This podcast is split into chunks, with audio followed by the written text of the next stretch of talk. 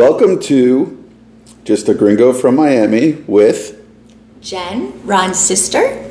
my gringo sister, and this is episode three boating do's and don'ts. You would think these are obvious. You would think they'd be common sense. You would think a lot of things.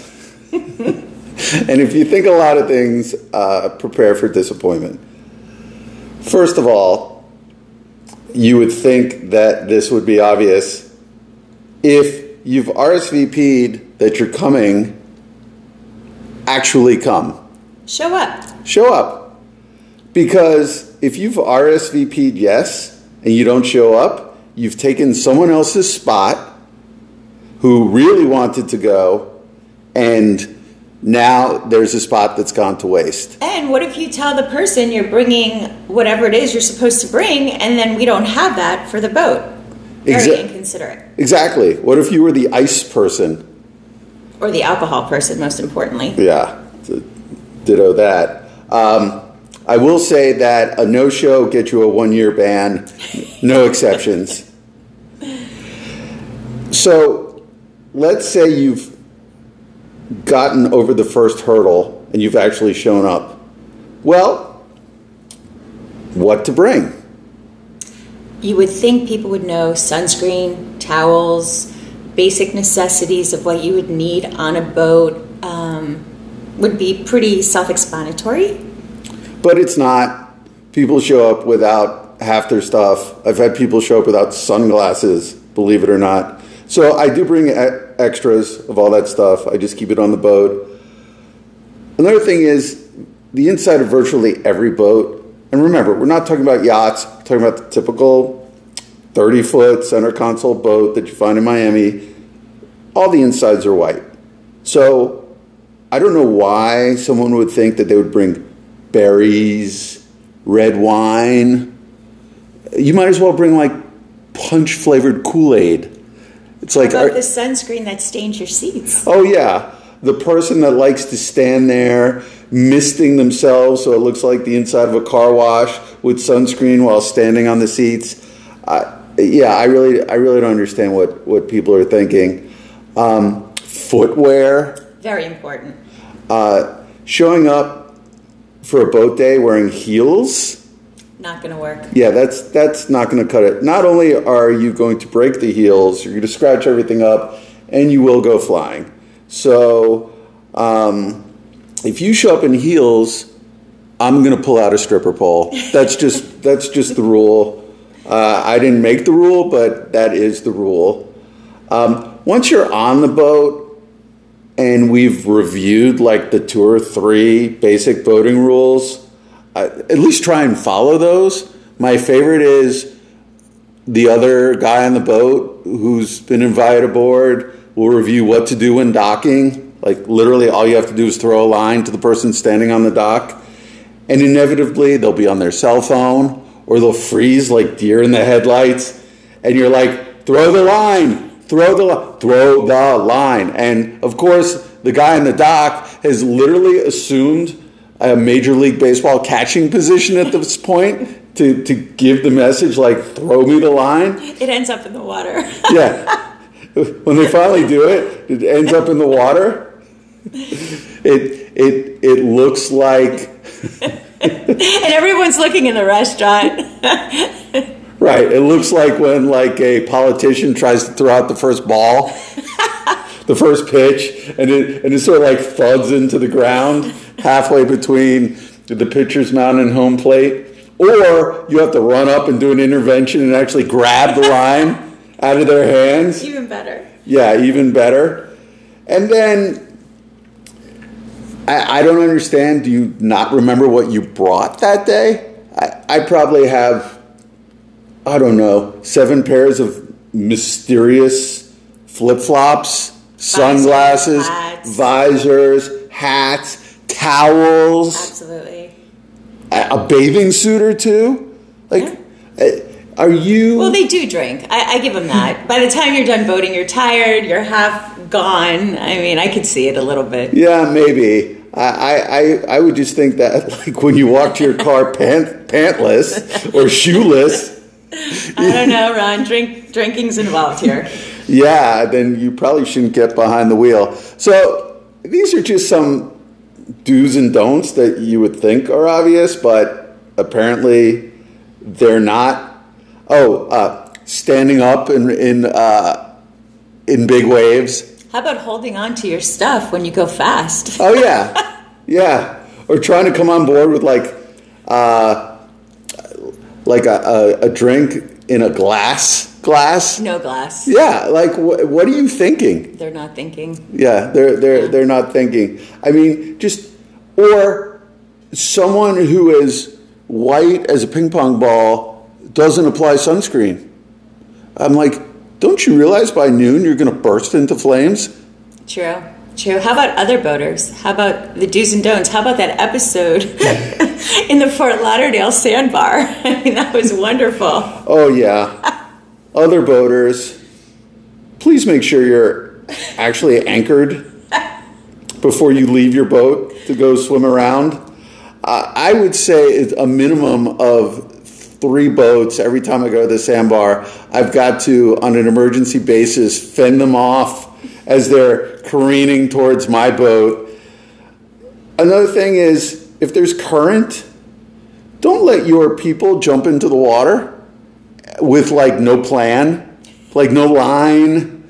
Well, I love when you have people on your boat and there is a current and they're not paying attention and then they just drift away and they look at you. Right. like, do something. Right. I'm like, We're not an Olympic swimmer. I mean, this is crazy, but thank God there's other boats to save them. yeah. I, I don't know how many times I've had to pull up to a total stranger's boat and get my passengers, my my disheveled, like having to rely on the kindness of strangers, pull up. They've been like fed, taken in, almost like like like they've boated over escaping Cuba or something. And and I and they sheepishly have to step back onto my boat, or I've taken those people on and and and brought them over, or or if you have like extraordinarily low upper body strength, you probably should not go too far from the boat. I, I've had I've had passengers uh, have to be rescued by the the kayak food delivery guy. and and then if you're if you have to be rescued by the kayak food delivery guy, which actually it's not his job to rescue you, at least tip Yes, him. Yes, I was just thinking that. At least tip At least him. tip him, exactly. Or buy something from him. Yeah, and and tip him. Don't just like give him the wave and, and get back on the boat. That's that's not going to cut it. Not good boating etiquette. No, no, all. not not good boating etiquette at all. Um, if you're in a sandbar situation, uh, don't drive through the sandbar at 40 miles an hour, even if you're on a jet ski. Not only are there people in the water, but you're you're just going to rock the rest of us. Also, if you think your music is so great that everyone wants to listen to it, you're probably wrong. Um, let me give you some clues that your music sucks. If it's got the word bunny in it, it sucks. If the guy sounds angry or mentally impaired, your music probably sucks. If song 12 sounds suspiciously like song 1, Two, three, four. and five, your music probably sucks. If the value of your sound system is more than the engine, your music probably sucks. If you keep looking around and everyone's leaving. and everyone's leaving, your music sucks.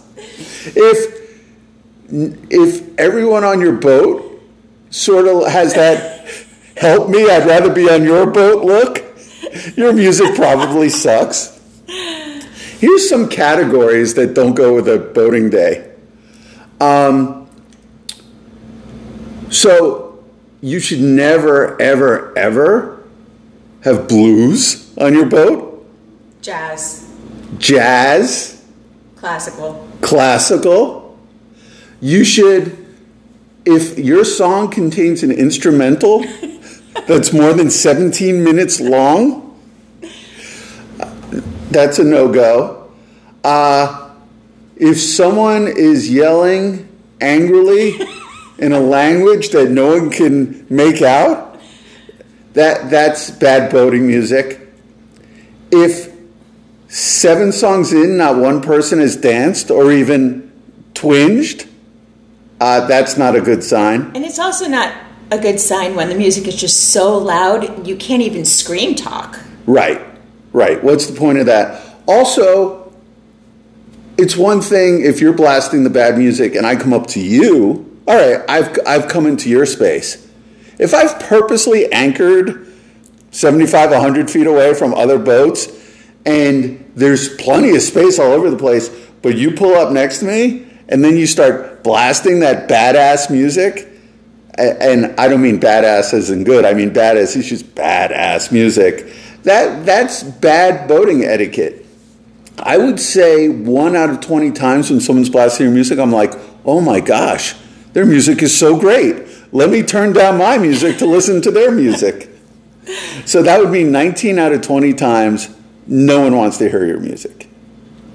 And how about when you are in a perfect spot and then you have the idiot who pulls up too close and you have to help them realize that they're too close to your boat. How do you handle that situation, Ron? Well, first of all, going to the sandbars, if I'm ever feeling bad about my boating skills, immediately makes me feel better about my boating skills. Uh, well, I have certain friends who will just yell, hey, moron, don't be so close. That's not my style. I'm more like, uh, you're probably a little close. Uh, do you think your anchor's holding? Um, you're actually anchoring in the opposite direction of the wind, current, Have whatever. you ever gotten into an argument with a fellow boater for Yeah. being too close to your boat? Yes, because everyone's been a beginning boater, everyone's been a moron. I get into it when their boat, I have to fend off their boat multiple times. So they're not listening. Yeah, they're not even, it's one thing to be a bad boater, they're not even listening. I've actually seen at the Fort Lauderdale Sandbar where someone was such a bad boater that we had to crowdsource stopping his boat from being a menace, where boat by boat, random boaters had to fend off his boat till someone jumped in the water, commandeered his boat, drove it away from the sandbar, and then jumped off and swam back to the sandbar. He was de facto banned from the sandbar. We all voted, and he was just too much of a menace. And and I'm not going to get into specific boats because we don't want to lose uh, all you know any of our ten listeners, but. You could tell there's certain boats where you just know the, the person driving the boat doesn't know what they're doing because they didn't know what they were doing during the purchase. That is true. That is very true. Okay. Um, Just like with cars. yeah, just like with cars. So if your boat looks like, I don't know, if Lamborghini were to make a boat, that's probably a good sign. like, like if your boat is a neon color, or if your boat has stadium seating, or like we discussed, if, if your sound system is more valuable than your engines. Um, this is a variant of that, but it used to be that if you chartered a boat, like you had like a real captain who knew what they were doing. The boat was like a, like really crisp and clean, and it was very professional, run like a like a uh, like a real tight ship. Now, oh my gosh, what passes for charters? I mean, I saw a 1984 Donzi with more rust than paint, and it was obviously chartered. Obviously chartered. And, you know, if your charter captain is shirtless, that's that's that's probably a bad sign. Question: What do the people who charter the boat uh, do they match this description of the boat and the captain, or are these? How do you say it? Um, Well, if if they're 900 pounds and twerking, okay, you know, they're They're wearing uh, fish nets, um, and and the and the and the cellulite is oozing through the fish nets. Um, if uh, they're standing up on the bow while the boat is underway taking selfies, um, if they obviously can't swim but are still going in the water, uh, if the boat is 20 feet long but there's 30 people on the boat, um, if the anchor line is frayed and rusty. Um, if the if the charter captain is also drinking, yeah, I would say those are a few signs. Just a few signs. just a few signs. Uh, and again, these are obvious things, obvious etiquette, obvious common sense. Uh, but Obviously, not so obvious. yeah, obviously not so obvious. Um, you know, people leaving and not making sure everyone is back on board. Well, I would say that sums it up. Yeah, I mean, we could go on and on, but the episode would be 45 minutes long. So we will save other aspects of, uh, of boating for, for, for other times. For now, this is just a gringo from Miami signing off with His sister Jen.